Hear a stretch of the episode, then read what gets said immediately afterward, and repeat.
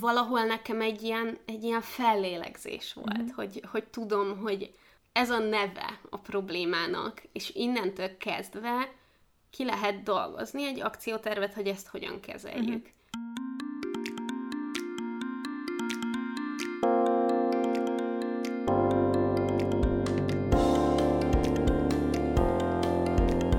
Sziasztok, ez itt a Párancsata Podcast legújabb epizódja, én Júlcsi vagyok. Én pedig Viki. És a mai adás az előzőhöz hasonlóan egy eh, rendhagyó külön kiadás, ugyanis eh, jó pár hónap beszélgetés után úgy döntöttünk Vikivel, hogy a harmadik évadot két záró epizóddal szeretnénk befejezni, amik az egyik az én személyes történetem, a másik pedig Viki olyan személyes története, amiről eddig még soha nem beszéltünk az interneten és nyilvánvalóan ez nekünk egy érdekes határvonal, ezt már mondtuk korábban, hogy szeretünk személyes dolgokat is belevinni a különböző témákba, mert ezáltal lesz nektek is jobban releváns, akár vagy átélhető, viszont vannak olyan határok, amiket nem szeretnénk soha átlépni, de van ez a két történet, az előző epizódban arról beszéltünk, hogy Dávidnak és nekem ez a gyerekvállalás dolog egy kicsit nehezen megy, és hogy ezért erről miért tartjuk fontosnak beszélni, és a mai epizód pedig Viki története lesz. Hogy vagy ma Júlcsi?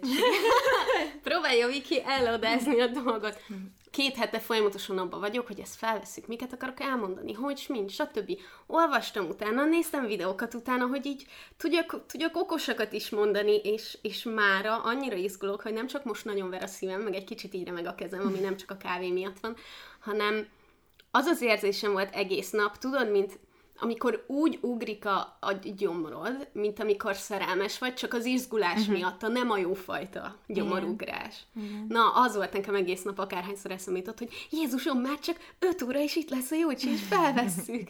Jó, egyrészt még mindig meggondolhatod magad, hogyha felveszük az epis epizódot, és te fogod megvágni, és úgy döntesz, akkor nem kell kikerülnie.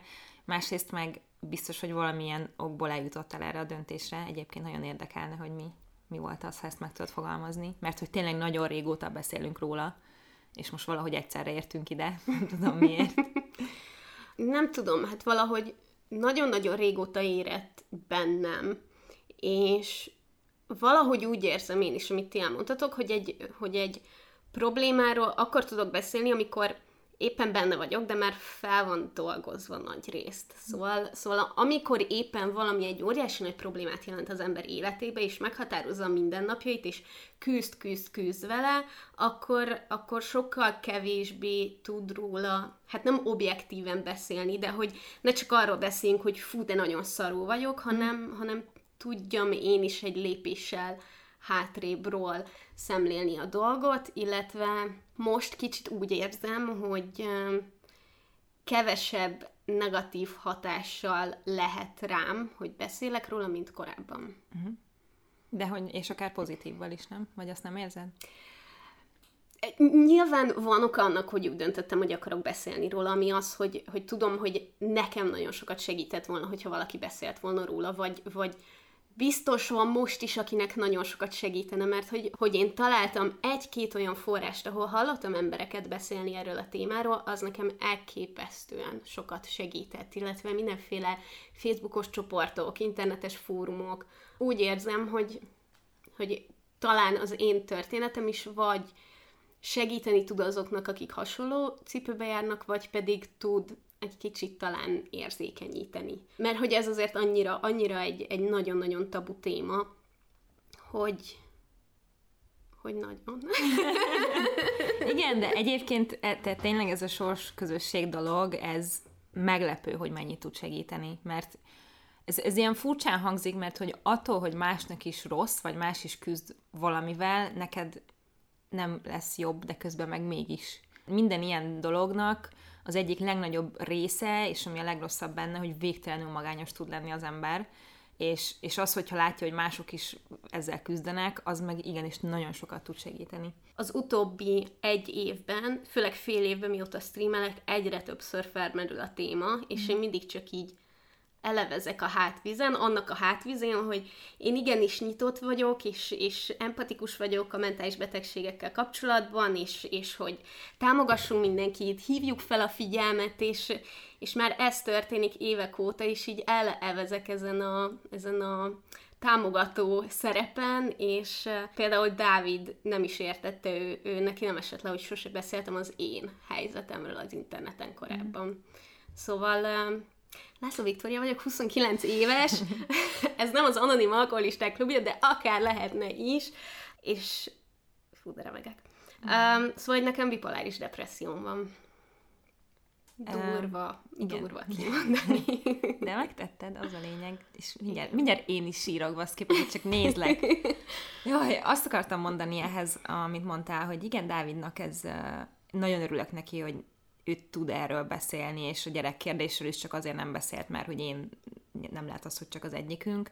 Viszont attól függetlenül, hogy erről, hogy vannak dolgok, amikről nem beszélsz, nem jelenti azt, hogy ez a szerep, amiben te vagy, ez nem valóságos, mert nem tartozol semmivel az internetnek, és ez egy nagyon jó dolog, hogy beszélni akarsz róla azért, hogy segíts, de hogy ezt ne érezd úgy, hogy, hogy nem, nem volt ez hiteles részedről, mert egy csomó minden más, másról beszéltél, nyilván a mentális egészségről is nagyon sokat beszéltünk, ar- azzal kapcsolatban is megnyíltál, hogy milyen pszichológushoz járni, tehát hogy egy csomó része ennek meg volt, de, de szerintem az jó, hogy megvártad azt, amikor úgy érezted, hogy na most. E, nekem most esett le a pszichológushoz járós részt, az egészet fel tudtuk úgy venni, hogy nem mondtam, hogy miért kezdtem el terápiára járni. Igen. Wow! Ráadásul én meg nyilván a gyerek dolog miatt kezdtem el pszichológushoz járni, úgyhogy az is sem volt. Szóval ah. rengeteg témánk volt, ami hez vagy Viki, vagy én tudtunk nagyon erősen kapcsolódni, és tudtunk róla úgy beszélni ennek ellenére, hogy az, az rendben volt saját részünkről is, és mégis valamit nem tudom, tudtunk talán segíteni embereken, úgyhogy, úgyhogy emiatt ne érezd magad rosszul egy pillanatig se. De én nagyon büszke vagyok rá, hogy most megbeszélsz róla. Ah, köszönöm. Az egyik dolog, amit tök fontosnak tartok, és akarok róla beszélni, hogy, hogy mi ez egyáltalán, mert uh-huh. nagyon-nagyon sokan nem tudják, és um, nagyon sokan hülyeségeket gondolnak, illetve még az elnevezéssel sincsenek tisztában. Maga a depresszió, amiről, amiről sokszor beszélünk, ami egy népbetegség, és ténylegesen egy betegség, um, az az unipoláris depresszió. Úgymond, mert annak csak lentjei vannak. A bipoláris depresszió pedig az, ahol fentek és lentek vannak. Korábban egyébként ezt mániás depressziónak hívták, de jó pár évvel ezelőtt megváltoztatták az elnevezést, hogy így kevésbé pejoratív mm. legyen. Azért volt mániás depresszió a neve, mert a két polár az úgy van, hogy a, a depressziós időszakok és a mániás időszakok. És ezek azok, amik, amik nem kvázi váltogatják egymást, mert nem folyamatosan váltogatják egymást, hanem, hanem jön egy-egy olyan időszak, amikor, amikor ez így hosszabb időn keresztül fennáll, és amikor az ember így a normális szintből olyan szinten kilibben magasra, vagy mélyre, hogy, hogy az nehézséget okoz. Tehát, hogy így nem, nem a klasszikus jókedv, rossz kedvre kell gondolni, hanem, hanem olyan szinten, hogy a, hogy a mindennapi funkcionálásba közbeszól. És nyilván, amikor valaki depressziós és egy mély depresszív fázisban van, akkor konkrétan nem tud működni, mint ember, a, amikor pedig egy, egy mániás epizódban van, akkor pedig, um, hát, akkor meg így fullon őrültbe átmegy. Mm. Nagyon sokszor. A bipoláris betegségnek két verziója van, az egyes és a kettes.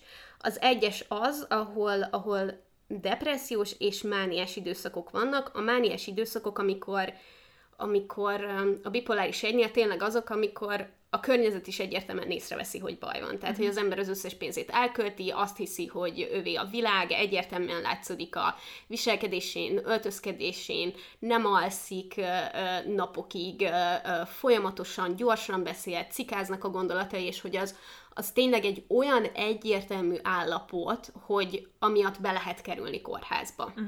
Nekem a bipoláris kettő van, ami pedig az a, az a verziója, ahol nem mániás időszakok vannak a depressziós mellett, hanem hipomániások, ami azt jelenti, hogy a környezet számára kevésbé detektálható Szóval, hogy nem csinálok nagyon nagy hülyességeket. Mm. Sokkal kevesebbet alszom, elképesztően módon felpörgök, és hannai kettő-háromig képes vagyok videót vágni, és nagyon jó kedvem van. Hello, amikor kitaláltam, hogy eh, egy hónapig minden nap fogok egy vlog videót csinálni. Lehet tippelni, hogy akkor mi történt, és, eh, és olyankor tényleg baromi jól érzem magam, minden tök jól megy, pénzt költök, nem vertem magam durva adósságokba egyszer sem, de hogy például a Nintendo Switch-emet úgy vettem, hogy egyáltalán nem volt ez bebudgetel az akkori költségvetésembe. Úgymond enyhébb verziója a mániásnak, és, és ezért is ezt a hipomániát így elég nehéz detektálni, viszont azt mondják, hogy a bipoláris kettőben pedig sokkal mélyebb és sokkal több ö, ö, depressziós fázisok vannak. Mhm. Ennek van valamilyen mintázata? Hogy ez milyen gyakran, és melyik, és hogy váltják egymást? Vagy ez mindenkinél teljesen random? Mm, ez mindenkinél random. A, a besorolás kapcsán van olyan, hogy rapid cycling, amit nem tudom, hogy magyarul hogy neveznek, de hogy az ilyen, ilyen nagyon gyakori ciklusváltások vannak, azt olyanoknak mondják, akiknél azt hiszem évente legalább négy ciklus előfordul. A depressziós ö, időszakok azok legalább két hétig tartanak, meghatározás szerint is, a mániás és hipomániás időszakok pedig ö, legalább négy napig. Uh-huh. Um, tehát akinek, akinek négyszer előfordul valamelyik egy év során, azt, ö, azt nevezik ilyen rapid cyclingnek. Nekem nem az van, tehát én, amit így életemben emlékszem, például hipomániás fázisra, Visszagondolva én úgy satszolom, hogy kb. három lehetett életem során, depressziós sokkal, sokkal, sokkal több volt. Mm. Tehát ez nem egy föntlent-föntlent dolog, mm-hmm. hanem amelyik éppen jön, és a fönt után általában lent következik. Mm-hmm. Azt el akarod mesélni, hogy ez az egész, ez hogy, hogy kezdődött nálad, vagy hogy mi az eleje ennek a történetnek? Ha időrendbe megyünk, és most visszagondolok, vagy, vagy orvosokkal közösen gondolkodva uh, vissza, visszamentem, visszaemlékeztem, nagyon, valószínűleg nagyon-nagyon fiatal koromtól fogva megvolt a depresszió mindenképp.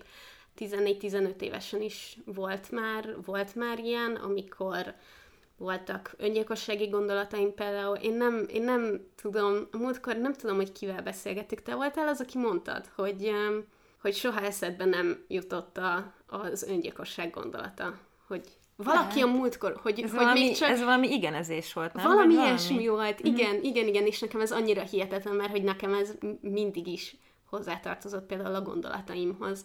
Több időszakra teljesen egyértelműen vagy emlékszem, vagy akár még naplóbejegyzéseim is vannak róla, amik, amikben olyan mondatokat írok le, amik így utólag szó szerint azonosíthatóak, például mm. depressziós fázissal. Nagyon későn diagnosztizáltak, ez több mint három éve történt, és um, belekerültem egy annyira mély depressziós fázisba, hogy, um, hogy nem tudtam belőle kijönni. Egyrészt annyira mély volt, annyira sokáig tartott, éppen akkor egyedül éltem, nem volt párkapcsolatom, nem volt olyan ember, aki így minden nap látott volna, és, um, és látta volna, hogy, hogy komoly probléma van. Mm de elég komoly probléma volt. Én eljutottam arra a szintre, hogy három napja akkor már nem keltem ki az ágyból, több mint egy napja nem ettem, nem ittam, egyszerűen megszűntem funkcionálni, mint ember. Ténylegesen csak feküdtem, és, és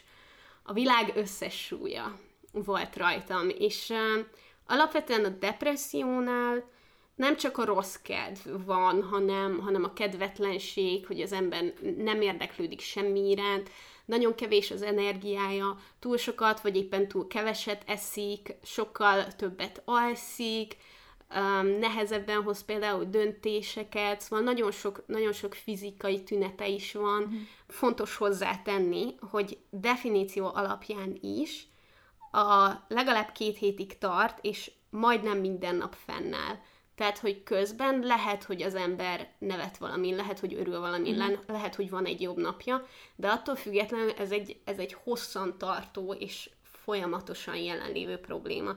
Szóval nekem volt, hogy ténylegesen akkor már, akkor már három napja nem keltem ki az ágyból, nem ettem, nem mentem sehova, amikor nagyon rosszul éreztem magam, és úgy éreztem, hogy nem tudok felkelni és kimenni a lakásból, akkor beteget jelentettem a munkahelyemen, um, és aztán egy idő után nem válaszoltam üzenetekre, nem vettem fel a telefont, és ez odáig harapózott, hogy, hogy um, a környezetem is észlelte, tehát hogy a szüleim is, a testvérem, a barátaim, munkatársaim, szóval nem szokták meg, hogyha mondjuk beteg is vagyok, ennyire ritkán hallanának rólam több mint három nap után jutottam el oda, hogy, hogy volt egy hatalmas nagy törés bennem, és akkor, akkor írtam a testvéremnek, hogy azt hiszem baj van. És ő azt válaszolta, hogy öt perc is ott vagyok, pont itt volt a városban, és akkor átjött, és, és, és látta, hogy, hogy itt valami tényleg, tényleg nagyon-nagyon nem oké, Uh, nyilván megkérdezte, hogy uh, drogoztam-e valamit, vagy mit tudom én, mert mindenkinek ez az első kérdése, és a kórházban is ez volt az első wow. kérdésük, mert hogy uh, akkor én aznap este um, kórházba kerültem, a pszichiátriai osztályra, nyílt osztályra, uh, mert hogy uh, önszántamból maradtam ott, amikor elmentünk, akkor um, már ránézésre tudták, hogy probléma van, megkérdezték, hogy ki az orvosom, és milyen gyógyszereket szedek, és aztán a tesóm mondta, hogy semmi ilyesmi, mondták, hogy az nagy baj. Mm. um, akkor és előtte akkor... nem, is, nem is voltál soha pszichológusnál, meg semmi? Az az érdekes, hogy mielőtt jött ez a fázis, előtte, mielőtt kórházba kerültem, előtte kb. egy hónappal elmentem életembe először egy pszichológushoz, és kétszer voltam nála, és a harmadikra már nem jutottam el, mert addigra már kórházba voltam. Uh-huh. Tehát akkor már való, ott, ott akkor annyi ideje tartott, hogy akkor már nagyon éreztem, hogy probléma van. Uh-huh nagyon köcsög betegség, mert, mert közben folyamatosan azt gondolom, hogy, hogy valójában csak lusta vagyok, semmire kellő vagyok, senki másnak nincs problémája, nekem igen, valójában nincs is problémám, mert nem tudom azt mondani, hogy meghalt az akár kicsodám, vagy felrobbant a ház, vagy valami, ami miatt rosszul érezném magam, és ezért folyamatosan egy ilyen imposztornak érzem magam közben, illetve azok is ott vannak, hogy amúgy a barátaim nem szeretnek, nem érdeklem őket, a családomat se érdeklem, a testvéremet, senki, senkit se érdekel, hogy mi van velem, mert látod, nem is válaszolnak nekem.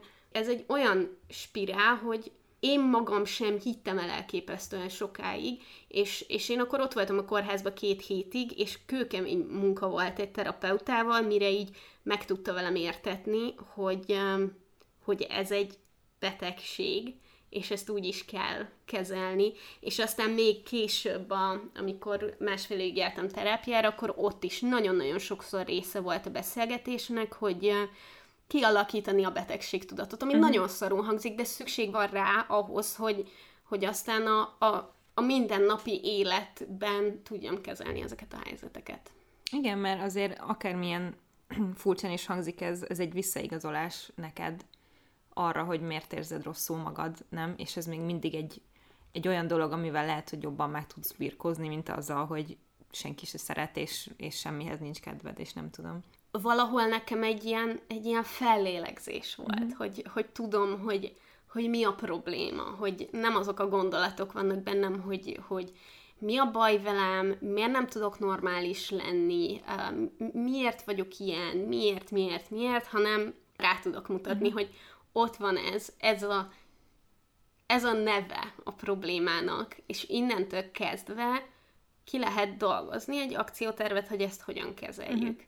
És ezért ez nagyon, nagyon nagy segítség, és szerintem nagyon szomorú, hogy, hogy ennyire, ennyire kevesen jutnak el, akár, akár csak egy depresszió diagnózishoz is. Igen. Mert, mert elképesztően megnehezíti az ember életét, és vannak, vannak a, az úgynevezett ilyen high functioning, vagy az mm. ilyen mhm. magasan funkcionáló uh, emberek, amilyen valószínűleg én is vagyok, hogy annyira tudatos ember vagyok, hogy uh, ha akarom, senki nem veszi észre. Mm-hmm. Tehát amikor valaki észreveszi, akkor már kurva nagy baj van. Mm. Mert nagyon, nagyon jól tudom tettetni. És nagyon sokan vagyunk így, akik úgy, úgy visszük végig ezt az életünkön, hogy uh, azt gondoljuk, hogy mivel baj van velünk, ezért ezt el kell fednünk, hogy mások ne lássák, hogy baj van velünk. És ezért is például a bipoláris kettő az egy elképesztően nehezen diagnosztizálható dolog.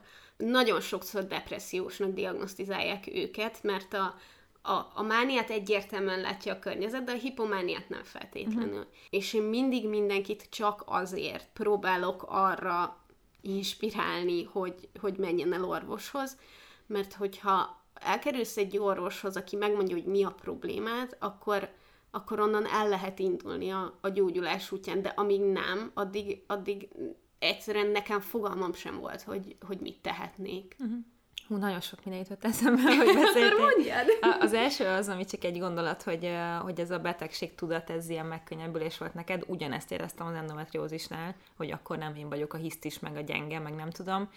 Viszont én arról simán tudok bárkinek beszélni, attól függetlenül, hogy ez egy női betegség, uh-huh. de hogy te ezt nem tudod, vagy nem fogod rávágni bárkinek, aki mondjuk megkérdezi, hogy szóval ez egy olyan nehezítés, úgymond, mert hiába mi, mi élünk a kis buborékunkban, és azt gondoljuk, hogy a mentális egészségről beszélni kell, ez még így is nehezebbnek tűnik sokkal, mint hogyha valamilyen olyan betegséged van, ami mondjuk nem is látszik rajtad, mert rajtam se látszik, hogy beteg vagyok, de, de mégis erről ez olyan egyértelmű, ezt azonnal elfogadják az emberek. Viszont, hogyha azt mondod, hogy bipoláris depresszió, akkor először azt fogják mondani, hogy de hát mindig olyan jókedvű vagy, aztán azt fogják mondani, hogy hogy jó, de hát, hogy az, az igazából így mi, meg hogy mindenki depis, tehát hogy annyi fronton... Meg hogy akik, akinek bipoláris depressziója van, az bolond. Igen. Abban annyi... lesznek a sorozatgyilkosok, hallottam már. Igen, ezt én még nem. De hogy az lényeg, hogy annyi fronton van ez uh, félreértelmezve, tabusítva, nem tudom, hogy, hogy ez biztos, hogy megnehez. Tehát, hogy saját magadnak belülről elhiszem, hogy segít, de hogy a külvilág felé ezzel kapcsolatban így hogy éreztél, amikor ez kiderült, hogy akár csak, hogy kinek akarod ezt elmondani, vagy barátok, ilyesmi. Igen, igen, igen. Mindenképpen sokkal nehezebb, mert hogyha, hogyha teszem azt, eltörött a lábad, akkor rámutatsz, hogy eltörött uh-huh. a mhm. lábam, mindenki látja, aki nem hiszi el, hogy a gipsz alatt törött lábon, annak megmutatom a röntgen felvételt, hogy látod, el van törve. Itt pedig én kezdhetnék akárkinek magyarázni a neurotranszmitterekről, amik állítólag okozzák, de hogy valójában nem is teljesen tudják, hogy pontosan mik okozzák, meg hogy nem egy ilyen nagyon exakt dolog, uh-huh. hogy ránézel és el van törve. A munka életben nagyon nehéz volt, ugye nyilván két hétig kórházban voltam, nyilván megkérdezték, hogy hol vagyok, Mizu, volt egy kolléganőm, akivel nagyon-nagyon jó barátok voltunk, és, és neki elmondtam, hogy hol vagyok, Mizu, és aztán pár nappal később a főnökön felhívott, hogy rákérdezem mégiscsak, hogy hogy vagyok, mikor lehet rám számítani, gyógyulgatok, stb. És nagyon kérdezgette, hogy oké, okay, de milyen osztályon vagyok, meg hogy mi a baj, meg mit tudom, és végül így kinyögtem. Nem akartam, de annyira fagatozott, hogy, és úgy voltam vele, hogy, hogy van annyira normális, hogy fel fogja fogni. Uh-huh. És akkor neki elmondtam, ez egyébként na hát az ember életében mindig történnek dolgok. Um, egy meetingen az összes többi kollégának elmondta, hogy én hol vagyok és mi van. Pusztán jó indulatból, de ezek után képzelheted, hogy a kevésbé normális felfogású emberek vajon mit gondolhattak, amikor én ezt, újra megjelentem az ezt, irodában. Ezt nem lehet jó indulatból csinálni. Tehát, hogy ilyen nincs. Ez végtelen butaság, ha valaki ezt csinálja. Én nem akarok senkit megbántani, de hogy nem. De Tehát, igen, hogy... vannak, akiknek nem volt tapasztalatuk ilyesmivel, azok általában nem tudják kezelni. Viszont a, a következő munkahelyemen, aki a főnökön volt, ő, ő tudta, és így is felajánlott nekem egy munkát, és csak annyit kérdezett, hogy jól vagy, menni fog? Azt mondtam, hogy igen, mondta, hogy akkor jó. és ez a, ez a legcsodálatosabb mód szerintem, ahogy, ahogy valaki ezt kezelheti. A munka világában nagyon-nagyon-nagyon nehéz, rengeteg tabu, rengeteg előítélet, próbálsz levickélni, de nem is feltétlenül tudod eltitkolni. Szóval az egy, az egy elképesztően bonyolult rendszer. A barátok amúgy szintén, teljesen más szempontból szintén. Nekem voltak barátaim, akik, akik szintén kevésbé hittek ezekben a dolgokban. Mert ez olyasmi, amiben hinni kell, pontosan. Igen, tehát volt aki, volt, aki elmondta, hogy... Um, hogy, hogy legyél pozitív? Mm, mindenkinek az életében vannak nehéz időszakok, csak tudni kell kezelni. Ja, hát um, ja. Igen. És aztán igen. megpróbáltad, és akkor igazából... I- igen, igen, uh-huh. a másik ja. pedig, hogy amikor én így érzem magam, akkor próbálok mindig pozitívan gondolkodni, szó szerint elhangzott. Vegyél egy habfürdőt. És... Igen, igen, igen, igen. Úgyhogy voltak ezek a típusú emberek. Istenem. Voltak azok a típusú emberek, akik mindenképpen rá akartak mutatni egy pontra, ami miatt ez történt, és ők nem, nem igazán fogadták el, hogy ez egy ilyen átfogó betegség, ami nagyon-nagyon régóta jelen van az életemben, csak most lett diagnosztizálva kvázi, és elkezdve kezelni, és ők mindenképpen rá akartak mutatni, hogy most emiatt a kolléga miatt, emiatt a barát miatt, emiatt a szerelem miatt, emiatt az akármicsoda miatt, mm. tehát ők erőszeretettel uh, mutogattak, hogy ez ezért történt, nem azért, mert nyilván vannak kiváltó okok, amik egy-egy epizódot be tudnak indítani. Ezek um, ilyen triggerek, nem? Tehát, igen, hogy... igen, igen, igen. És a, például a depressziónál is van olyan endogén depresszió, ami magától van, amit nem tudsz megmagyarázni. De van olyan depresszió, például a kórházban volt egy szobatársam, egy nő, akinek, akinek meghalt a férje. Uh-huh. És ő, ő is két hétig ben volt a kórházba, és gyógyszeres kezelést is kapott, és terápiát, és mindent, és, és neki például az a az, az volt az utasítása, miután hazakerült, hogy neki gyógyszert kell szednie egy évig, gyász, feldolgozás, stb. stb., de hogy utána, ha ebből így kigyógyult, akkor kigyógyult. Viszont uh-huh. akinek meg ilyen nem megmagyarázható, annak, annak ilyen triggerek vannak, de van, hogy nem is kell trigger hozzá, egyszerűen csak, csak előjön, mert éppen akkor az agyi hormonok és, és, és neurotranszmitterek és akármicsodák úgy gondolják, hogy ha, unatkozunk, csináljunk valamit. Mm. szóval a barátaim közül sokan szintén nem, nem igazán értették, mindenképpen az okokat keresték. Ami másik érdekes dolog volt, hogy, hogy még azok is, akik, akik meglátogattak a kórházba, a legtöbb ember nem kérdez, nem kérdezett. És a mai napig Mert nem tudták, sokan... gondolom, hogy mit, mit mondjanak, nem? Vagy... Igen, igen, igen, szóval a mai napig is sokan csak így megkérdezik, hogy jól vagy, jól vagy, oké, okay. és akkor is így megkérdezték, hogy jól vagy, jól leszel, oké, okay. jó a kaja, vagy, vagy, vagy milyenek a szobatársak, vagy ilyesmi, és hogy mint hogyha az emberek nem mernék feltenni azt a kérdést, hogy, hogy de mi történt? De mit gondoltál? De megpróbáltál-e öngyilkos lenni? Hogyan folyik az élet a pszichiátrián? Volt-e korábban ilyen? Vagy mi az, amit te pontosan érzékeltél? Mi az, amit pontosan mondott az orvos? Szóval, hogy ilyen nagyon konkrét dolgokat azt teszem észre, hogy, hogy a, az emberek nem mernek kérdezni. Vagy nem akarnak, vagy nem mernek, de én azt gondolom, hogy talán inkább nem mernek. Én azt gondolom, mert mint engem érdekelnek az ilyen dolgok. Igen, de tehát biztos, biztos az van, hogy nem mernek, mert nem tudják, hogy te mit szeretnél, és most nem tudsz a mindenkinek a nevében uh-huh. nyilatkozni, de neked erre lenne szükséged, vagy ez neked jól esik, amikor egy ilyen helyzetben vagy, hogy valaki így rákérdez, és nem, nem kerülgeti így a dolgot, hanem...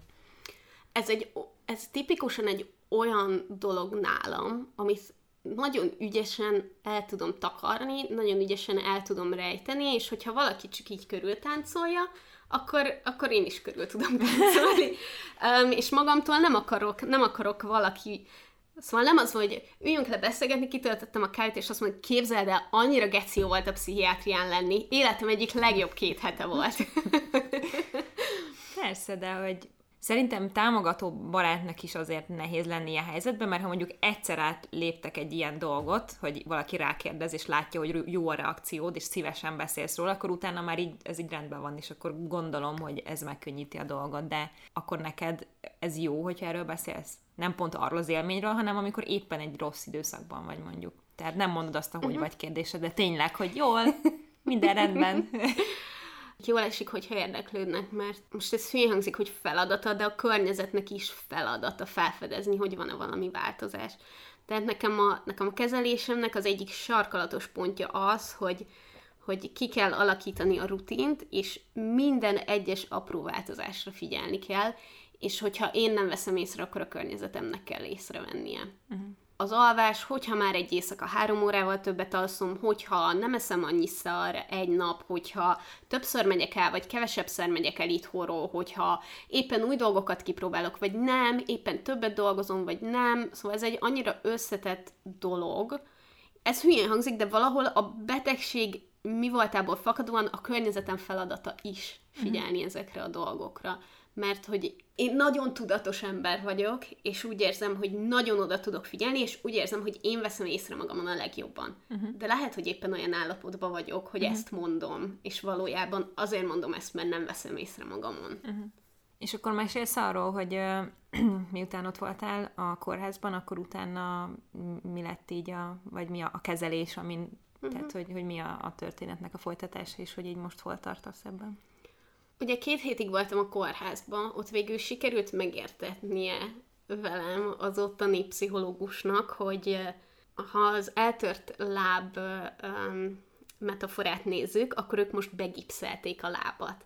De a gyógyulást azt azt nekem kell tovább csinálni. Azóta gyógyszeres kezelés alatt állok. Az egy elég bonyolult dolog, sokat változik, az is például engem mély depressziós fázisra diagnosztizáltak a kórházba, utána azonnal beutaltak a, a pszichiátriára, a pszichiátriai gondozóba, ami ugye a, az állami szerv, az a szakrendelés, uh-huh. ahova nagyon fontosnak tartom elmondani, hogy bárki bemehet beutaló nélkül. Uh-huh. Engem oda egyből beutaltak, mondták, hogy akkor két hét múlva itt a földszintre tetszik menni a bácsihoz, mondtam, hogy rendben. Akkor ő egy, egy sokkal-sokkal részletesebb um, kérdés soron ment ment végig, és akkor mondta ő, hogy neki, neki nagyon sok a bipoláris áthallás, és akkor ő a gyógyszereimet úgy módosította, hogy arra legyen megfelelő, és egyébként utána sokkal jobb is volt. Szóval én azóta, én azóta gyógyszeres kezelés alatt állok, és ez nagyon-nagyon nagy vita téma, de én saját tapasztalatból azt tudom mondani, hogy nekem szükségem van rá, mert hogyha volt egy időszak, hogy abba hagytam, mert valószínűleg úgy hallottam, hogy mindenki keresztül megy azon, hogy ah, nincs is szükségem gyógyszerre, nincs semmi baj, miért szedek gyógyszert, ez nekem nem olyan jó. Ah, de igen. Mert abba hagytad, és egyből érezted volt, is, hogy, volt, hogy abba hagytam, igen, és aztán úgy mentem vissza három héttel később, hogy jó, jó, hülyeséget csináltam, légy írja már fel. Nekem nagyon sokat segít, illetve most már a több mint három év alatt sikerült kikísérletezni egy olyan koktélt, ami, amit most már több mint egy éve pontosan ugyanúgy szedek, és, és beválik, és úgy érzem, hogy nagyon sokat segít, nem egyenesíti ki teljesen a hangulatomat, uh-huh. szóval van egy természetes hangulati hullámzásom a teljes mértékben kezelhető kereteken belül, de megakadályozza, hogy nagyon durván kilengjek. És aztán nyilván elképesztően sok lelki terhet rám rótt ez az egész, hogy ez van, ezzel most mit kezdjek, most az életemet hogyan éljem tovább, mi fog történni, és ezért akkor másfél évig jártam pszichoterápiára is egy, egy terapeutához. Uh-huh. wow. Nem, csak azon gondolkoztam, hogy én nagyjából pont három éve ismerlek, vagyis hát most már több, mert akkor volt az esküvőnk, és azon ott voltál, és előtte is nyilván találkoztunk, de hogy nem tudom, viszont amióta csináljuk a podcastet, néhány rövid kihagyással minden héten láttalak, és uh, nem tudom. Nem látod. Csak hogy nem látszott rajtad. Így az egész, az egész út úgymond nem látszott rajtad, mert mi nagyon sokat beszélgettünk, nagyon őszintén egy csomó mindenről, egyébként is, meg a menstruáció, meg ilyesmi kedvenc témáink közé tartozik, szóval hogy nem érzem úgy, hogy vannak köztünk tabuk, meg én is viszonylag hamar beavattalak a mi ilyen gyerekes sztorinkba. De Ami hogy, nem gyerekes, csak gyerekkel kapcsolatos. De hogy, hogy nem tudom, hogy, hogy ezt nem láttam rajtad. Tényleg. Mikor volt az esküvőtök? Milyen hónapban? Június. Június. Na, én előtte voltam márciusban kórházba. Mm. Tehát, és mi akkor kezdtük el jobban megismerni egymást mm. utána, jóval Mert Dávid utána. Meg, nem tudom, hogy Dávid régebb óta. Téged, igen, vagy... Dáviddal az első, első nagy Jézusom barátok vagyunk. Pillanatom az volt, amikor meghívott az esküvőtökre, mm. és utána pedig ő is bejött a kórházba Viktorral együtt mm. hozzám. Yeah. Um, úgyhogy akkor, akkor ott így már láttam, hogy ők a barátaim. Bejöttek a gyógyóba hozzám. akkor, mikor mi jobban megismertük egymást, akkor én már bőven kezelés alatt álltam. Uh-huh. És nyilván, amikor az ember tudja, hogy egy ilyen problémája van, akkor, akkor oda is tud figyelni rá. Szóval nekem azóta is, az elmúlt három évben is voltak időszakaim, de megtanultam jól kezelni, és vagyok annyira tudatos, hogy ha éppen olyan van, akkor meg el tudom rejteni, akár önkéntelenül is. Uh-huh. Jó, de azért azt tudsz, hogy előlem soha nem kell elrejtened, ha csak nem ez a jó neked, hogy elrejted. Ezt, ezt nem tudtam még így ki, kiszedni abból, ahogy mondod, hogy neked ez jó, hogy elrejted, vagy, vagy ez erőfeszítés, és a másik miatt rejted el inkább. Szerintem erőfeszítés. Uh-huh. Akkor velem ne csináld soha, légy szíves. Jó. jó. jó. Nagyon nehéz a sok stigma miatt minden, mindenkivel szemben, így az életben. Tehát, hogy az, hogy például az, hogy most, most itthonról dolgozom, freelancerként dolgozom, hol többet, hol kevesebbet, nekem elképesztően sokat segít ez, hogy uh-huh. tudok a saját ritmusom szerint élni, tudok ahhoz, ahhoz igazodni, és van segítségem abban, hogy ezt így tudjam csinálni. De közben meg sokszor az van, hogy mindenki más kívülről meg azt látja, hogy semmire kellő vagyok. Mi? Nem, ez csak, ez csak az influencerekkel szembeni hülyeség. Az nem mindenki, csak a hangos kisebbség. Ja, igen. Ez fontos ez különbség. Van, ez így van. De hogy vannak ilyenek az életben, amit nagyon nehéz feldolgozni, és nagyon nehéz mások irányába lekommunikálni. Például nekem nagyon sokáig tartott így terápiában, nagyon sokat beszélgettünk arról, hogy nekem nagyon nehéz feldolgozni, hogy nem tudok annyit tenni, mint mások az életben. És kicsit ezt ahhoz hasonlította a terapeutám, hogy, hogy neki is vannak kollégái, akik heti öt nap, minden nap nyolc beteget vállalnak. Jézusom. És hogy amikor ő elkezdett dolgozni, akkor ő rájött, hogy ő csak heti négy napot tud dolgozni, nem tud ötöt, mert neki ennyire van elegendő energia, és így érzi úgy, hogy, hogy oda tudja tenni magát. És ez valahogy ilyen emlékeztető volt nekem, hogy ez nem feltétlenül azt jelenti, hogy én kevesebbre vagyok képes, csak azt jelenti, hogy nekem meg a saját lehetőségeimhez mérten kell, kell igazítanom az életemet, és nem kellene hibának gondolnom magamban azt, hogy sokszor nem tudok annyit tenni, mint mások, mert hogy ilyenkor, ilyenkor szükséges a betegségtudat kialakítása, hogy azért nem tudok, mert beteg vagyok, uh-huh. mert van egy betegségem. Tudom, hogy ez nagyon szarú hangzik, meg tudom, hogy vannak, akik ki vannak ettől, hogy én nem vagyok beteg, meg nekem nincsen semmi bajom. Ez az egész egy nagyon kontroverziális terület egyébként. A kezelésektől elkezdve a betegség tudaton át minden. Én egy nagyon ilyen tudományközpontú uh-huh. ember vagyok ezen a téren is. Én egy betegséggel élek, és hogyha nem figyelek oda, és nem kezelem megfelelő módon ezt a betegséget, akkor baj lesz belőle. Uh-huh. És hogy ez ennyire egyszerű így a, így a mindennapi élet során is, hogy tudok annyit dolgozni, mint bárki más, tudok napi 12 órát dolgozni, tudok bármit is megcsinálni, csak utána a következményeivel is számolnom kell, amivel nem feltétlenül akarok. Persze. Azok után, hogy megtapasztaltam, hogy milyen tényleg, tényleg nagyon lent lenni, meg azok után, hogy szóval amikor az ember elég sok időt volt már depressziós, akkor az elején így mindig, amikor felmerül az öngyilkosság gondolata, akkor így, akkor így tudod, ez a hogyan, hogy, mint, stb. És mert voltam elégszer depressziós életemben ahhoz, hogy most már van tervem. Tehát, hogy most már azt az időt nem kell kiülnöm, még kitalálom, hogy, hogy ha meg akarom ölni magam, akkor mit csináljak, mert már volt már időm kitalálni. Tehát azt az időt, most, hogyha mély depresszióba esek, azt az időt már elveszítem, mert már tudom, hogy hogyan szeretnék meghalni, hogyha meg akarok halni.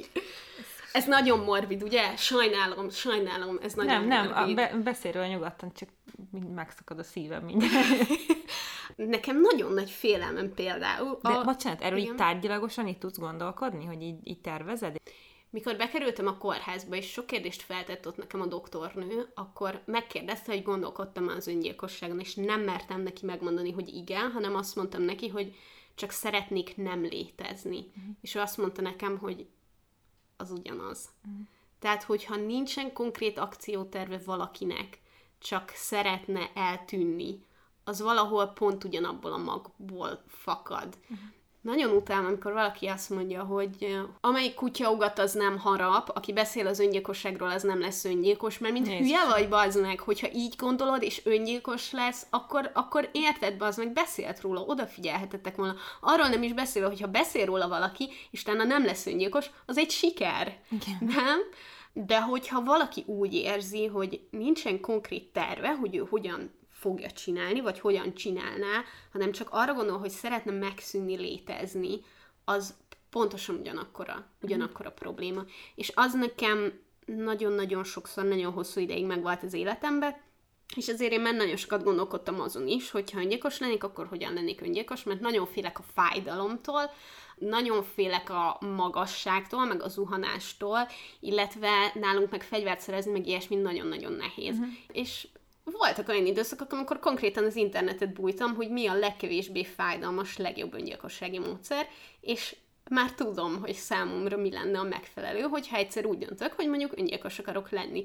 És ez tényleg nagyon morbidó hangzik, de hogy, hogy őszinte akarok lenni ezzel kapcsolatban, hogy aki nem érti, vagy nem tapasztalt még ilyet, az, az talán ebből kicsit rá fog jönni, hogy ez tényleg egy teljesen más agyi állapot. Uh-huh. Mert az nem normális, hogyha valaki azon gondolkodik, hogy hogy lesz öngyilkos. Uh-huh a halál gondolata az nagyon sok emberben megvan, mi van, hogyha elüt a, a vonat, vagy, vagy mi van, hogyha a betegségben meghalok, az is teljesen normális, hogy néhányszor egy ember életébe felmerül, hogy milyen lenne itt leugrani, mondjuk, vagy bármi, tehát hogyha ez így felmerül, akkor az így hozzá tartozik az emberhez, hogy, hogy ugyanúgy, mint az élet, ugyanúgy a halál gondolatával is játszik, főleg amiatt, mert nem tudjuk, hogy mi van utána, hogyha van egyáltalán valami utána, de az, hogy, hogy valaki gondolkodik rajta módszeresen, vagy sokszor, az nem oké. Okay. Uh-huh. Én nagyon sokáig azt hittem, hogy, hogy ez oké. Okay. Uh-huh. Az első egy hónapban nyugtatót is szedtem, tehát, hogy akkor, akkor úgy van, hogy depressziósoknál az antidepresszáns két hét után kezdi el kifejteni a hatását, addig akár az öngyilkossági gondolatok is erősödhetnek, ezért kell mellé nyugtatót szedni. Uh-huh. És akkor több mint egy hónap után, mikor lejöttem a nyugtatóról, és úgy újra elkezdtem érezni magamban az életet szép lassan, és elkezdtem újra így társaságokba kerülni, társaságba járni, barátokkal találkozni, elképesztő élmény volt, hogy így nem szorongtam, és nem az volt a fejemben, hogy senki se akarja, hogy itt legyek valójában, vagy mindenki azt nézi, hogy miért vagyok itt, hogy, hogy azt nézik, hogy ronda vagyok, hogy azt nézik, hogy buta vagyok, hogy megszólaltam, és most mindenki magába azt gondolja, hogy ez miért van itt, vagy stb. stb. És így, és így leesett, hogy Bazdmeg, általában az emberek így érzik magukat így felszabadultan, hogy ők csak így beszélgetnek, és ha nem is jól érzik magukat, de nem érzik magukat rosszul, és állítólag igen. és akkor én úgy voltam vele, hogy így pff, így felrobbant a fejem, hogy, hogy egyszer csak így, így azt vettem észre az életben, hogy basszus, engem ez a dolog egész eddig megfosztott. Uh-huh. Attól, hogy, hogy úgy érezem magam, mint ahogy átlagosan egy embernek éreznie kéne magát. De akkor azóta, hogy, hogy gyógyszert szedsz, meg jártál a terápiára, így, így ebből érzed magad? Tehát, mint, mint, ahogy, mint ahogy azt gondolod, hogy az emberek így érzik magukat, amikor sokkal jobban, sokkal jobban. A depresszió szempontból mindenképp. Az, hogy tavaly lementem úgy a Balatorra, hogy, hogy hogy mondtam, hogy ott alszom, és azt hittem, hogy mások is ott alszanak, és mikor kiderült, hogy mások nem alszanak ott, csak én egyedül, akkor tökre beszartam, és a, és a régi Viki, oké, okay, le sem ment volna a Balatorra, um, de, de ha le is ment volna a Balatorra, biztos nem aludt volna ott egyedül, mert azonnal így bekapcsol a, a, a szorongás, meg a akarják egyáltalán, hogy itt legyek. Mi van, hogyha nem merik megmondani, hogyha nem akarják, hogy itt legyek. Szóval sokkal jobban úgy érzem, hogy nem érzem magam tehernek uh-huh. az emberek számára legtöbbször. Hipománia szempontból viszont sokszor nagyon hiányzik, sokszor nagyon szeretnék menő lenni. Ha úgy érzem, hogy kicsit fönt vagyok, akkor azt kielvezem. Akkor azt kielvezem. Nyilván figyelve arra, hogy ez normális keretek között maradjon, de nyilván elköltök pénzt, de nem durva mennyiségű pénzt, elmegyek többször, iszom többször, dolgozok többet. Tehát az olyankor, olyankor tudom, hogy akkor most van négy-öt napom, amíg most mindent be lehet tervezni, hogy kurva jó, és menni fog. Uh-huh. És azokat, azokat nagyon szeretem. Sokan ne, azt sem tartják normálisnak, de de az az igazság, hogy legalább annyit visszakapok, érted, amikor a normálisnál magasabban vagyok, uh-huh. és, az, és az zseniális érzés, tényleg. Szívem szerint mindig úgy akarnék lenni. Tudom, hogy egyébként életvitel szempontjából nem lenne jó. um, tehát, hogy azért nyilván, amikor az ember hosszú ideig van olyan állapotban, azért az is károsítja az életét. De, de hogyha lehetne választani, hogy mondjuk egy héten, hét napból háromszor úgy érezzem magam, úgy, hogy a másik négyben ne legyek depressziós, minden probléma nélkül azt választanám. Ezt megértem. Csak azt akartam hozzáfűzni ehhez, amit mondtál példához, hogy az egyik kedvenc közös emlékem veled, amikor lent voltál nálunk a Balatonon, és másnap reggel feküdtél a napozóágyban, és olvastál valami könyvet, én meg ültem az asztalnál, és valamit én is olvastam, vagy valamit csináltam. Mert szerintem az egy barátságnak a következő szintje, amikor nem érzed úgy, hogy ha együtt vagyunk, főleg mondjuk te vagy nálunk, vagy én nálatok, akkor beszélgetni kell, meg a másikra mm, figyelni, Igen. hanem mindenki azt csinálja, ami jól esik neki, de közben mégis együtt vagyunk, és mennyire király, hogy mindenki tud saját magával időt tölteni, úgyhogy ott van mellette a másik. Úgyhogy, úgyhogy én azt nagyon szerettem. És amit még akartam kérdezni, hogy a, hát, a hivatalos kezelés mellett, uh-huh. hogy mhm. akkor jártál ugye terápiára, meg kaptál gyógyszert, van-e bármi olyan dolog, vagy dolgok, amit így az elmúlt három évben észrevettél, hogy segítenek neked ebben az egészben, hogy jobban legyél, vagy hogy ami, a, amit így megtanultál, hogy így gondoskodj magadról? Amit mind a pszichiáter, mind a, mind a terapeuta hát nem belém vert, de tudatosított bennem, az tényleg az, hogy észrevegyem a változást, és, és hogy alakítsak ki rendszert az életembe. Be van korlátozva, hogy mennyit aludjak, mikor aludjak, egyek napi négyszer, háromszor, legyen olyan, hogy kimozdulok a lakásból, de legyen olyan, hogy otthon maradok, hogy egy ilyen, hogy egy ilyen balanszot próbálják meg folyamatosan fenntartani, mert hogyha abból valami így kicsit kilóg, akkor, akkor azt, hogyha észreveszi az ember és korrigálja, akkor meg lehet előzni, hogy valami, valami kibillenés legyen. Ezen kívül, ami nagyon sokat segít, egy, egy tippet adott a, a terapeutám, hogy minden nap csináljak valami olyat, amiben kompetensnek érzem magam. És ez nagyon-nagyon sokat segít, illetve amit még észreveszek magamon, hogy elkezdek ilyen ilyen kis motorikus mozgásokat végző dolgokat csinálni. Puzzle vagy kötni, vagy bármi olyan jellegű dolgot csinálni, amikor így érze, érzi az agyam, hogy valamit csinálni kell, vagy színezni, vagy bármi. És ez mind olyan, hogy így, hogy így az agyam elkezd így coping mechanizm valamivel, ami nem feltétlenül tudom, hogy micsoda, de most már észreveszem, hogy elkezdek ilyenekre, ilyenekre vágyni. A legfontosabb az lenne, hogy a, hogy a környezetet oktatni, meg a környezetnek elmondani, hogy ez, hogy ez mi ez, mivel jár. Hiába szeretném, hogy ugyanúgy kezeljenek, mint bárki mást, azért mégiscsak vannak azok a helyzetek, amikor szükségem van valami többre, vagy valami mm. másra. Azért legyen benne a körülöttem lévő embereknek a tudatába, hogy nem vagyok kevesebb másoknál, de van egy kis, érted, egy picit bicegek. Vannak például bármilyen könyv, vagy videók, vagy videós, vagy tudod, ilyen dolgok. De ami, ami jó, ami segít. Mert most mondtad, hogy egy csomó Hallod. mindent megnéztél. Annyi mindent Túl megnéztem, és annyi mindent elolvastam valószínűleg, és botrány filmek közül az egyetlen egy, amit, amit valamennyire um, uh, okénak éreztem, az a Kissed by Fire, vagy valami ilyesmi. A Katie Holmes játsza a főszereplőt, a férfi főszereplőt nem tudom ki játsza. Kb. Akkurá, akkurátus film. Az összes, amit megnézel, jaja, mi annak a neve? Napos oldal. A, a napos oldalban elvileg a Bradley Cooper játszó színész bipoláris. Nem, nem. Nem is emlékszem, de ezt kimondták benne, vagy? Uh, szerint, igen, igen, ki is, ki is mondták benne, ezért idegesített nagyon fel. Nem hagyott sok nyomot így. Nem. A másik, amit mostanában láttam, a Modern Love című sorozat, ami ilyen antológia sorozat, van benne egy rész, ahol, a, ahol az Anne Hathaway játszik egy, egy bipoláris nőt, ők meg tökéletesen bemutatják azt a sztereotípját, hogy folyamatosan csak fent vagy csak lent van. Uh-huh. Nem, általában így soha semmi probléma nincs, és aztán egyszer csak így fejtetejére áll a világ. De hogy ezen kívül úristen, nem láttam olyan filmet, amivel így, így boldog lettem volna. A Netflix egy sorozat, ami januárban jött ki, a Spinning Out. Uh-huh. Az, hogy a csaj belekerült egy több hetes mániás epizódba, ami egyértelműen az volt, a környezete is látta, meg az így teljesen oké okay volt, de hogy utána két napig depressziós volt, adtak neki gyógyszert, elkezdte szedni a gyógyszerét, és visszament teljesen normális állapotba. Ez mi a szar? Ez mi a szar? Sokkal jobban bemutatta a Girl Kissed by Fire, vagy nem tudom, nem tudom pontosan mi annak a címe, Katie Holmesos film, sokkal jobban bemutatta azt, hogy igen, volt egy mániás vagy hipomániás epizód, és utána hónapokig depressziós volt. Az uh-huh. sokkal reálisabb. Egy időben nagyon-nagyon kerestem a, az ilyen filmeket, könyveket. Az egyetlen könyv, amit találtam, és, és teljesen így valósághű volt, az a Rados Virágnak a Bipoláris című könyve. Uh-huh. Um, az nekem egyébként eléggé tetszett.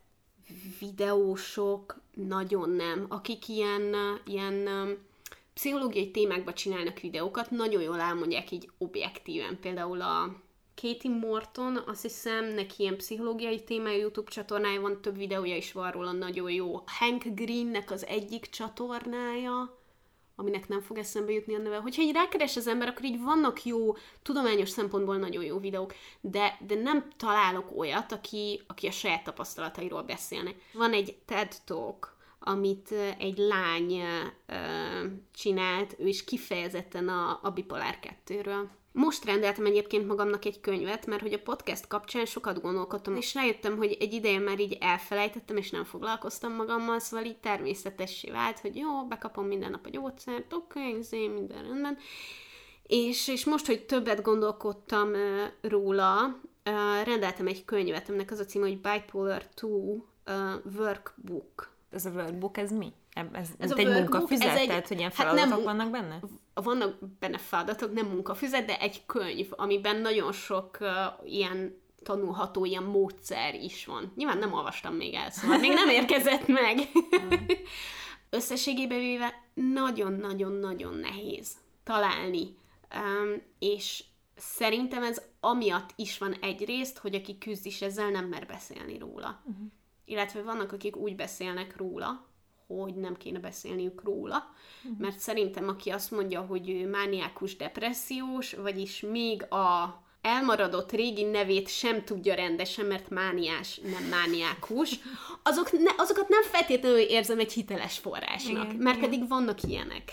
Ezért is gondoltam, hogy tök jó, hogyha beszélünk róla, mert mert nagyon nehéz. Nagyon nehéz bármit is találni, ahol így hiteles információk, az meg pláne, hogy, hogy valaki saját tapasztalatról beszéljen, pontosan azért, mert annyira, annyira sok a tabu, annyira sok a sztereotípia, és őszintén szóval bennem is bennem volt, hogy most itt beszélek róla nyilvánosan az interneten, és mi van, hogyha nem tudom, fél év múlva jelentkezik egy állásra, aki tud erről a podcastről, aki hallotta ezt az epizódot, és azt mondja, hogy hülye vagy, a bolondlányt nem vesszük fel. Oda nem akarsz menni dolgozni, ahol ilyet mondanak. Úgyhogy... Jó, jó, jó, jó, persze. Csak tudod, azért pontosan amiatt, hogy, a, hogy az embereknek ennyi, ennyi fals információ van a fejükben, mert az első találkozástól fogva nagyon meg tud határozni egy emberi, emberi kapcsolatot. Holott, ha megnézzük a gyakorlatban, mielőtt megcsináltuk ezt a podcast epizódot, szerintem erre kifejezetten senki nem tippelt volna, hogy erről fog szólni az epizód. Viccelődtünk is reggel Dávid, hogy arról fog szólni, hogy az egyik lábam az műláb, vagy nem tudom, hogy, hogy, hogy mi lesz. Tényleg, amit te is mondtál, hogy, hogy nem, nem látszik. Az elmúlt három és fél évben kb. nagyon-nagyon-nagyon jól és nagyon-nagyon-nagyon stabilan vagyok, és a komoly küzdés az az, hogy ezt fenntartsam, mert így tudok egy átlagos és boldog életet vezetni, de ehhez erőfeszítést kell beleraknom. Uh-huh. Olyan büszke vagyok rád. Aww. Hogyha közületek bárki úgy érzi, hogy ehhez hasonló, vagy bármilyen más mentális problémával küzd, akkor csak azt szeretném nektek mondani, hogy nem vagytok egyedül, és nem vagytok hülyék. és fontos, hogy a pszichiátriai szakrendelőbe bármikor bárki elmehet beutaló nélkül, besétáltok, lesz ott egy kedves nővér és egy kedves orvos, akik, eh, akik tudni fogják, hogy, hogy ez egy valós dolog, ez egy létező dolog, és hogyha oda mentek bármi panasszal, akkor nem fogják azt mondani, hogy csak rossz napod van, vagy, eh, vagy gondolkodj pozitívabban, vagy sportolj többet, vagy vegyél egy fürdőt otthon. Egy ilyen helyen, és, és ezért volt nekem elképesztően jó a kórház, egy ilyen helyen minden komolyan van véve. Uh-huh. Tehát ők tisztában vannak vele, hogy a mentális betegségek betegségek, amiket egyébként lehet kezelni, és hogy amikor egy ember oda megy és azt mondja, hogy ez a problémám, akkor ő már valószínűleg kurva sokat örlődött azon. Igen. És az az egyik legnagyobb lépés, nem, hogy ezt az ember felismerje és, és tegyen is valamit. Abszolút. Ab- életem legnehezebb ö, lépése volt akkor megírni ezt az SMS-t a tesómnak, hogy baj van. Mm. És életem egyik legjobb döntése is egyben. Hogyha bárki hallgatók közületek ilyesmivel küzd, akkor, akkor menjetek el, mert szerintem én vagyok az egyik élő példa arra, hogy, hogy aki a fél életét úgy éli, hogy közben az van a, az agyának az egyik sarkába, hogy vajon mindenki így érzi -e magát, és hogy, hogy valami baj lehet velem, akkor érdemes elmenni, mert onnantól kezdve lehet, hogy mondanak valami nagyon ijesztő dolgot, hogy mi történik, vagy lehet, hogy mondanak valami nagyon ijesztő dolgot, amit csinálnod kéne, de hogy utána jobb lesz. Ha pedig nem vagytok ilyen helyzetben, akkor figyeljetek oda azokra, akik körülöttetek vannak. Általában nem akarunk titeket meggyőzni semmiről, de most erről igen. Tehát ne, ne mondjátok azt, hogy ez egy nehéz időszak, hogy egy rossz nap, mert lehet, hogy így van, legyen így, de lehet, hogy nem így van. És az a legrosszabb, amit tehettek, hogy dismisszelitek valakinek a, a lelki fájdalmát, vagy, vagy, vagy azt, hogy ő most mondjuk saját magáért, tehát segítséget kér tőletek, és ti meg azt mondjátok, hogy dehogy is aludt ki magad, holnapra minden jobb lesz. Szóval legyetek tényleg egymással figyelmesek és nyitottak, mert attól függetlenül, hogy ti nem tudjátok, hogy milyen ez, vagy azt hiszitek, hogy néha tudjátok, mert hogy például nekem is vannak szorongós időszakaim, de nekem nincs egy, én is jártam többször terápiára, és tisztában vagyok vele, hogy nem vagyok a leg mentálisan egészségesebb ember ezen a földön, de nekem nincs, nincs kimondva semmi ilyen konkrét dolog, hogy na erről van szó. Szóval még hogyha ismerős is a dolog, akkor se próbáljátok megítélni azt, hogy a másikkal mi a helyzet, inkább próbáljátok neki tényleg segítséget nyújtani ezzel kapcsolatban, mert mert nagyon sokat tud szerintem számítani az tényleg, hogy a környezetében lévők az embernek, hogy reagálnak, és hogy próbálják meg támogatni. Hogyha olyan helyzetben vagytok, hogy egy barátotok, ismerősötök azt mondja, hogy nem tud kikelni az ágyból, akkor ne azt mondjátok, hogy mert lusta vagy, vagy hogy mi az, hogy nem tudsz kikelni az ágyból, hanem azt mondjátok, hogy figyelj, itt vagyok, próbálj meg elmenni és zuhanyozz le. Csak ennyit tegyél meg ma, hogy zuhanyozz le. Mert apró pici lépésekkel és megértésekkel lehet, lehet haladni. Hogyha valakinek a, az érzéseit így nem veszitek komolyan, vagy így elhessegetitek, akkor, akkor neki attól csak sokkal rosszabb lesz. És milyen jó lenne, hogyha mondjuk kedvesek, meg empatikusak lennénk egymásra. Milyen jó lenne, hogyha mindenki csak egy picit boldogabb lenne. Igen, igen. A hallgatók nevében is azt akarom mondani, hogy nagyon szeretlek, Viki. Köszönöm És köszönöm, szépen. hogy beszéltél erről. És nektek meg köszönjük, hogy velünk voltatok ebben az egész évadban, és amióta elkezdtük ezt a dolgot, most elmegyünk szünetre. Igen, de nem sokra, ne aggódjatok. Nem. Nem beszéltük még meg konkrétan, hogy mennyi időre, de... De figyusztok, két hét múlva nem lesz rész, jó? Ja, ja, ez, ez, a, ez a biztos. Ez a biztos. De visszatérünk, mert még sok-sok-sok-sok-sok téma van bennünk. Én már tudok egyet egészen biztosan, mm. amire már Jócsi is rávágta, hogy ú, igen, jó. úgyhogy, úgyhogy nem kell aggódni, lesz még. Lesz még podcast. Bőven, bőven. Addig is csatlakozzatok a Facebook csoportunkhoz, amit Pánacsata néven találtok meg, és három kérdésre válaszolva be is engedünk titeket, ott lehet beszélgetni mindenféle témákról tovább, addig is, amíg nem lesz új epizód, meg meg lehet hallgatni a régieket, ha még nem hallottátok, illetve tudtok nekünk e-mailt írni a párnacsatapodcast.gmail.com-ra is. És ha szeretnétek támogatni a podcastet, akkor ezt megtehetitek a patreon.com per párnacsata oldalon. Havi egy dollár is nagyon-nagyon sokat segít nekünk, mert hogyha elérjük a kitűzött célunkat, az adott havi összeget, amit láttok ott az oldalon, akkor elérhetjük azt, hogy akár hetente is legyen új Párnacsata Podcast epizód. Úgyhogy ha tudtok ránk áldozni, vagy szeretnétek ránk áldozni, akkor a Patreonon megtehetitek, hogyha nem, akkor pedig mindenképpen a podcast hallgató appotokban értékeljétek a szerintetek megfelelő mennyiségű csillaggal a podcastet, vagy osztátok meg egy ismerősötökkel. Így van. Köszönjük szépen, hogy velünk voltatok, és találkozunk a negyedik évadban. Sziasztok! Sziasztok! Yeah! Ah, Jaj, nem is sírtunk, tök jó! Nem, de én sírtam. Sírtál? Úgy csináltam, mintha nem.